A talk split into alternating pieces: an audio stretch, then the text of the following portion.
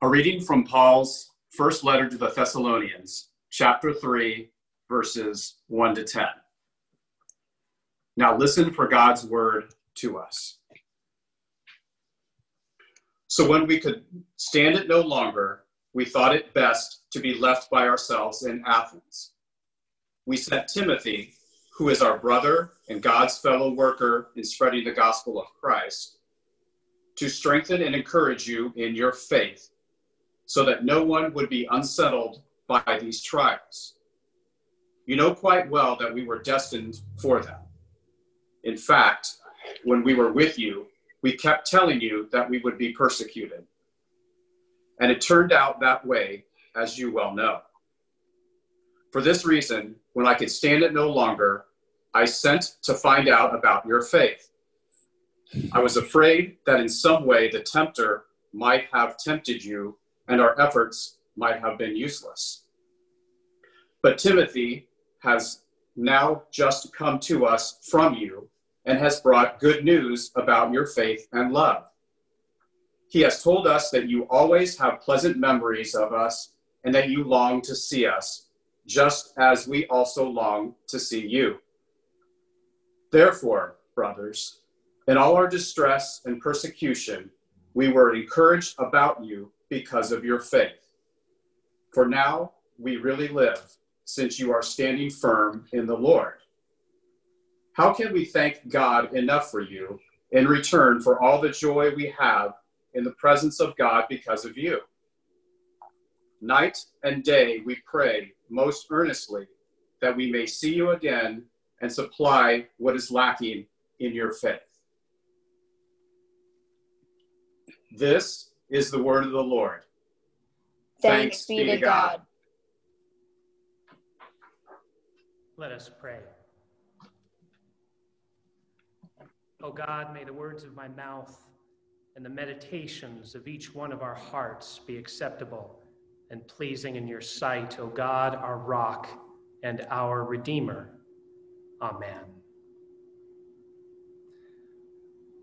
We are now 28 days along in the 40 days of the season of Lent. Lent began at the end of February, and little did we know at that time that one month later we would all be part of this safer at home order. Little did we know that sanctuaries like this one would be empty, save for the lone pastor who is preaching to you this morning.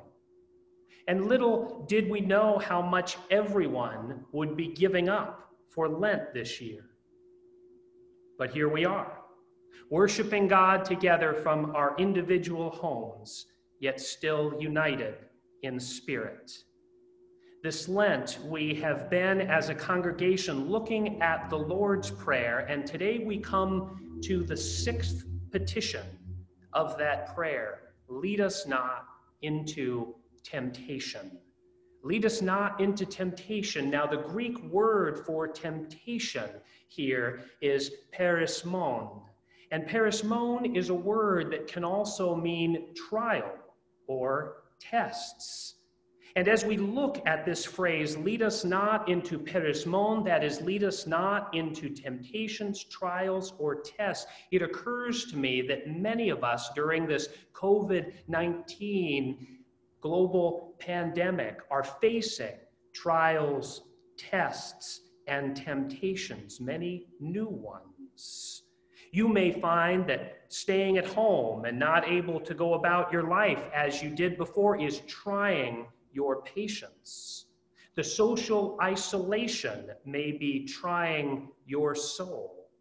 If your work has in fact increased as a result of COVID 19, or if you are, for example, in the healthcare field, this time may be trying your endurance. You may be temporarily out of work, and economic anxiety is trying your faith. Reading the news or concern for your own health or the health of others may be trying your hope for the future, tempting you to despair. You may be tempted to look to your own needs and ignore the needs of your neighbor. You may be tempted to hoard rather than to share?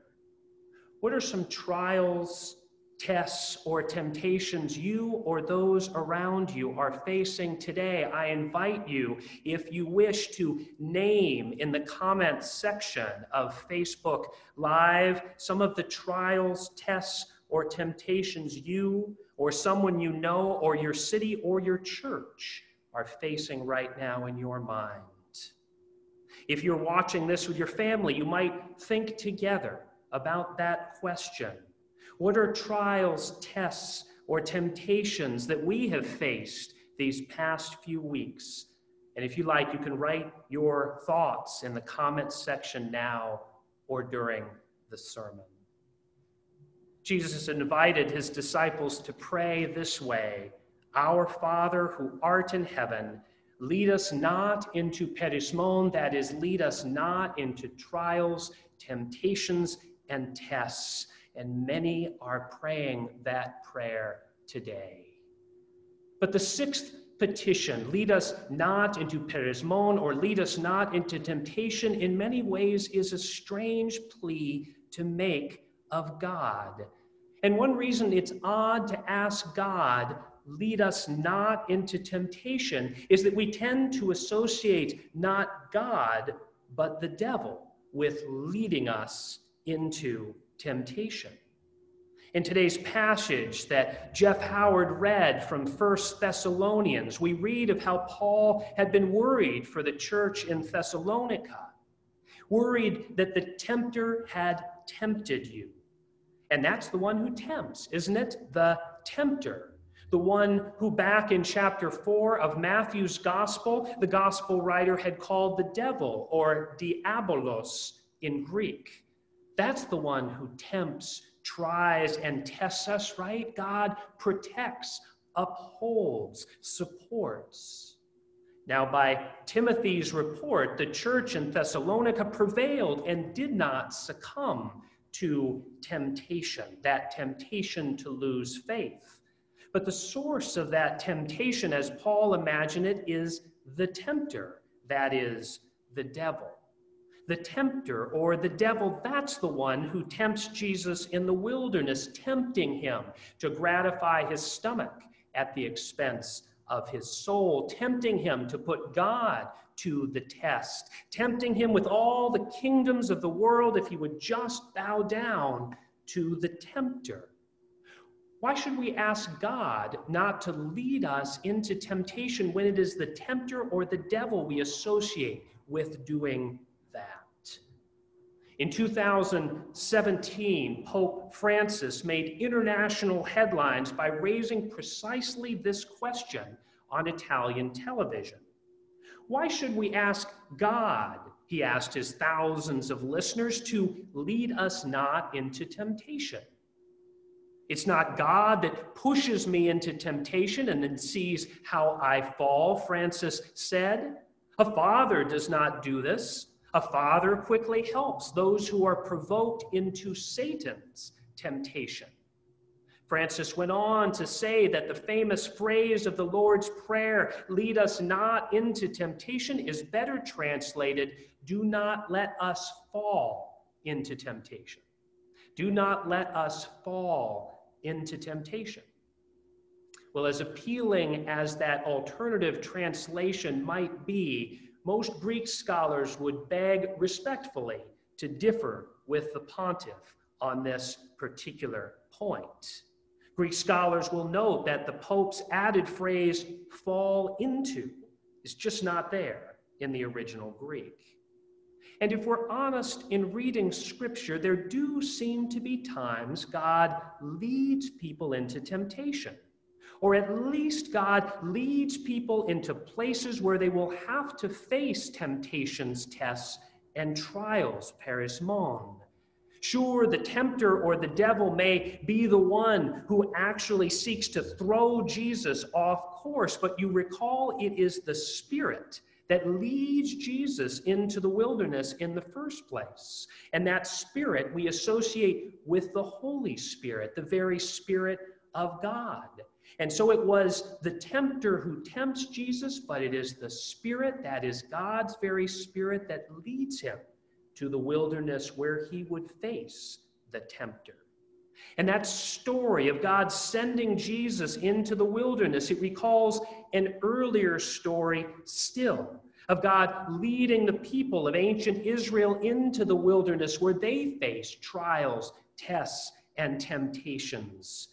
After God had liberated the people of ancient Israel from slavery in Egypt, you recall God led them into the wilderness for testing.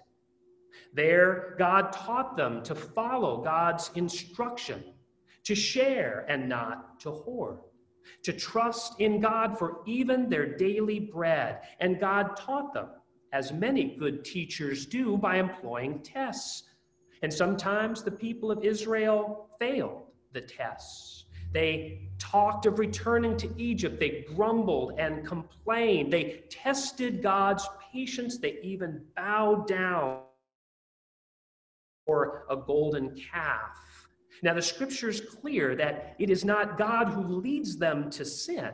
That kind of leading is surely the tempter or the devil's domain, but God led them to a place where they would face peirasmon, temptation, trials, tests. God led Jesus by the power of the Spirit to the wilderness where he would face peirasmon. So maybe there is a logic in asking God not to lead us into temptation, meaning lead us not into those places where the tempter will come.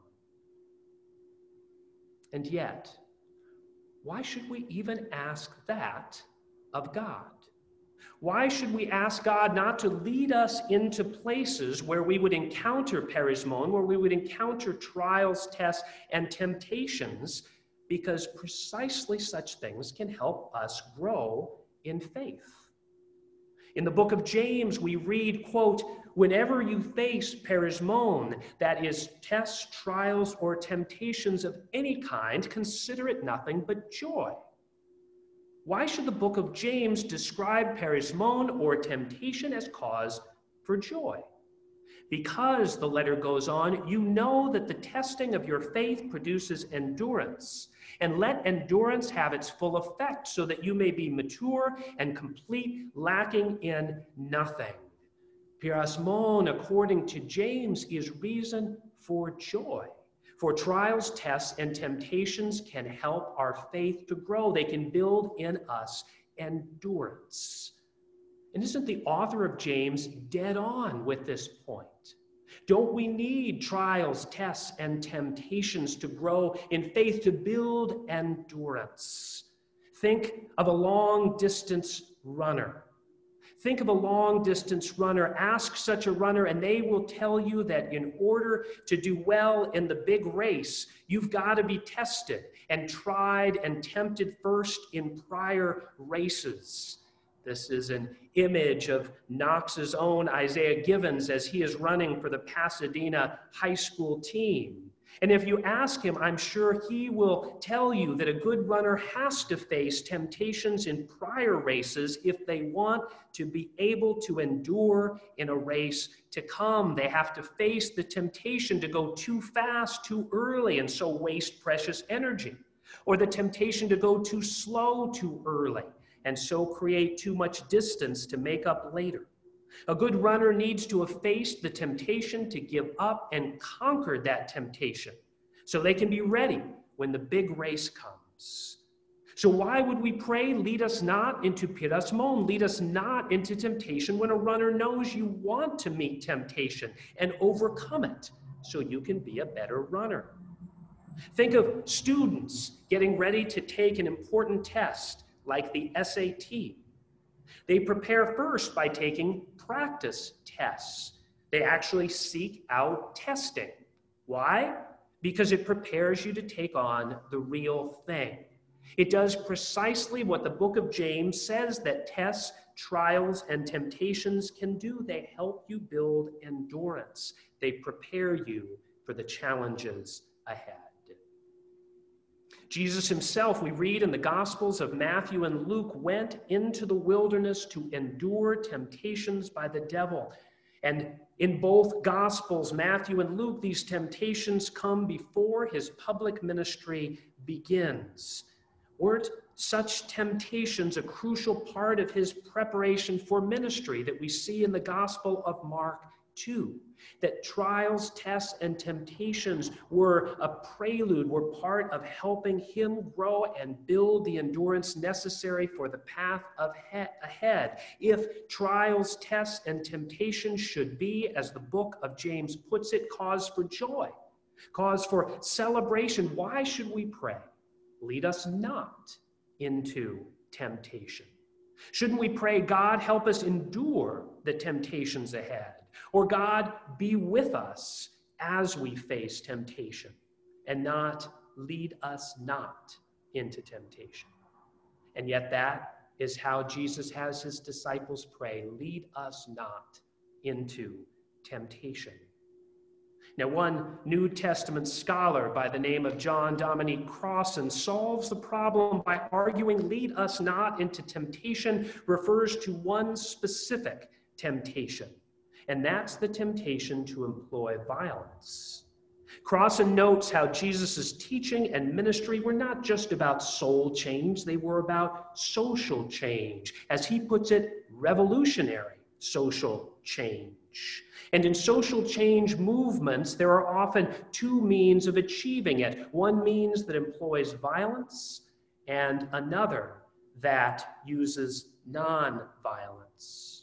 Jesus, Crossan argues, was squarely for non-violence, telling his disciples to turn the other cheek and to put away the sword but his followers would face the temptation to use violence. We read in Matthew's gospel of one who stood with Jesus in the Garden of Gethsemane and would succumb to violence, cutting off a high priest's ear when he and others came to arrest Jesus. For this act, he and others brandishing swords and clubs receive the chastisement of Jesus lead us not into temptation. That is the temptation to use violence. That's how Crossan reads the sixth petition. Intriguing, don't you think?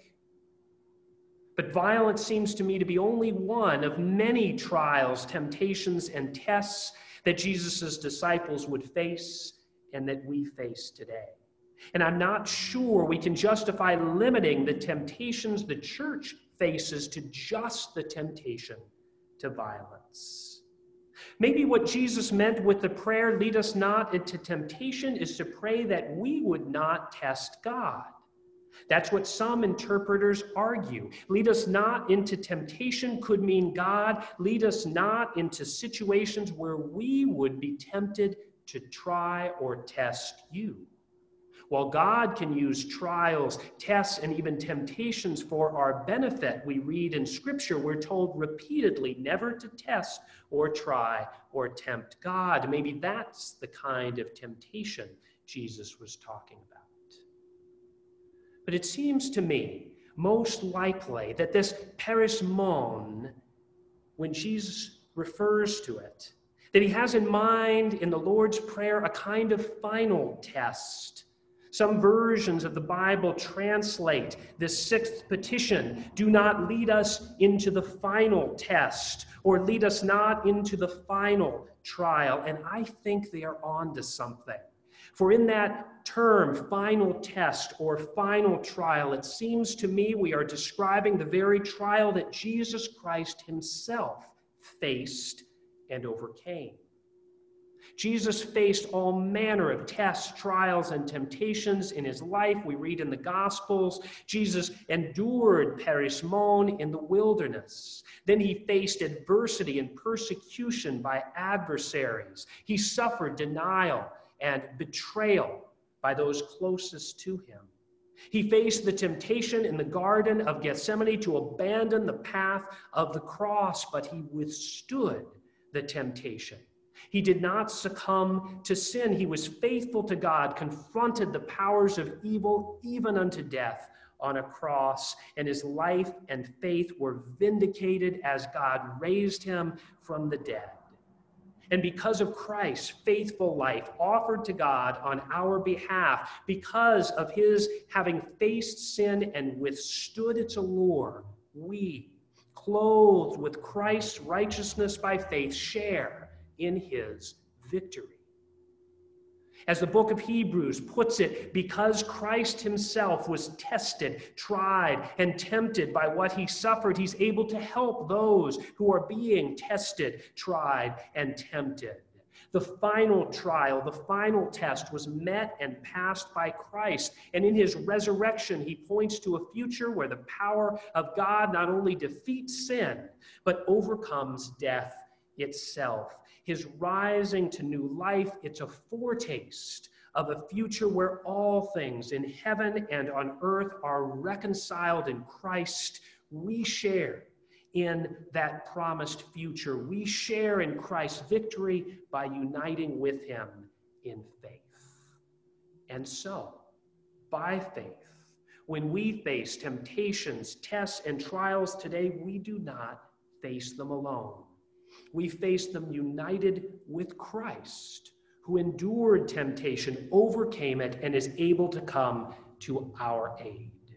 We face peirasmon, knowing that even when we fail, Christ is able to cover our sin with his righteousness. With that, what trials, tests, or temptations can't we endure?